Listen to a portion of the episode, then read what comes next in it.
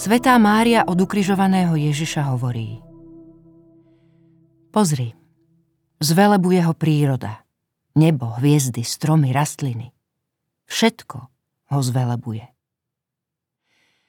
A človek, ktorý pozná jeho dobrodenie a ktorý by ho mal za ne zvelebovať, ten spí. Stretnutie s Bohom sa začína vtedy, keď pozerám a počúvam. Nie keď hovorím. Zahľadieť sa a započúvať sa patrí k najzákladnejším skúsenostiam modlitby. Už múdry Sirachovec učil Nezdvojuj slová, keď sa modlíš. Svet prírody je prvým učiteľom modlitby. Ukrýva v sebe hlas stvoriteľa. Šum stromov nie je iba zvukom šelestu listov, halúzok a vetra.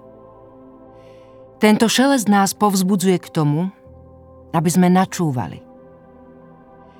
Trepot vtáčich krídel nie je výlučne udieraním peria o vzdušné prúdy oznamuje príchod Božieho posolstva.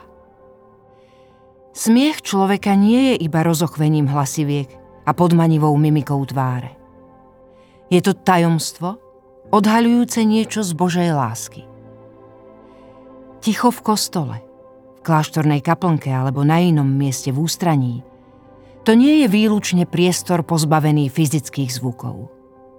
Je to šepot Otca a jeho prítomnosť pri milovanom dieťati. Vody rútiace sa z výšky vodopádu nie sú iba prejavom zemskej príťažlivosti. Je to hodina fyziky na tému sily a všemohúcnosti pôsobiaceho Boha.